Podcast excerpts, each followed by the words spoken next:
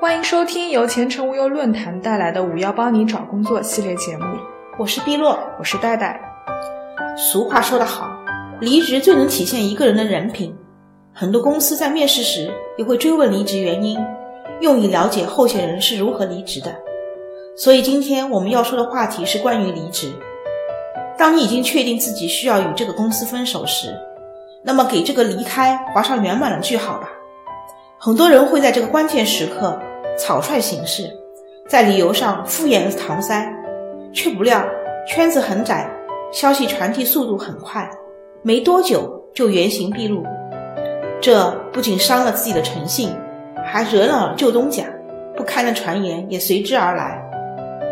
这个世界很小，没有一个离职是真的说再见。中国有句俗话：“山水也有相逢日。”人生何处不相逢？给别人留留有余地，也是给自己留下机会。前程无忧职场专家建议，做好以下四步，方能完美转身。第一步，辞职信怎么写？这是必须也是最基本的一步。辞职信和应聘信一样，都应有一定的格式。而一封合格的辞职信，一般必须包括以下内容：离职原因。离职期限、工作的交接、向公司表示感谢的礼貌用语，也可以再加上一些个人的意见和建议，推荐合适的接班人等内容。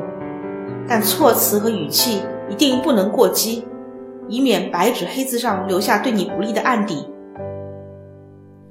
小贴士：如果是个人主动离职，辞职信的递交需提前三十天，试用期员工提前三天。第二步，如何与上司面谈？首先，应该选一个双方都不是很忙的时间与你的上司面谈。其次，在面谈开始时，也有必要先感谢公司带给你的成长与帮助，譬如由目前这份工作中获得的经验，公司对自己的培养，上司对自己的种种支持和帮助，公司给自己较好的待遇，以及同事们的融洽相处等等。然后再说你的离职决定。如果你不便说出离职或者是跳槽的理由，可以表达的圆滑一些。离职面谈要传递的信息是：我离职是为了自己，而不是其他。不要提及你要走的不必要细节。你离职是为了自己的最佳利益。与此同时，把你事先准备好的一份简短而又充满温情的辞职信，彬彬有礼地送到上司手中。小贴士。当下的回头草吃不得。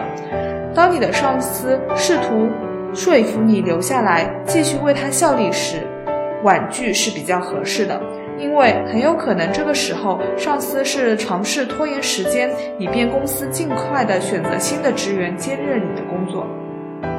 第三步，如何交接工作？仔细认真的做好工作交接，将你良好的职业精神留在旧同事的记忆中。尽己所能完成你手头上余下的工作，告诉同事你在做什么，哪些工作可以在你离职之前完成，哪些工作需要留待新接任职员完成。同时搞好与外界合作伙伴的交接，把接任者介绍给经常联系的业务单位和业务人员是你的责任。小贴士：为接任你工作的人留下一份备忘录，让他能够容易上手，并迅速开展工作。第四步，人事手续怎么办理？当你在这家公司的最后工作日到来时，会有一系列的人事手续要办。一般来说，是由原公司开出退工单，并将你的档案转出。另外，还有你的养老关系、住房公积金等等，也需要一并转移。假如你已经找到了新公司，那么只需要将原有的劳动关系转到新公司即可。假如你是待业或者出国等等。那么就必须咨询有关部门后妥善处理，以免将来你需要用到这些关系的时候发生一些不必要的劳动纠纷。小贴士：提前做好年休假计算规划，以免浪费。这里整理了一些关于离职时经常会发生的问题和解决方案。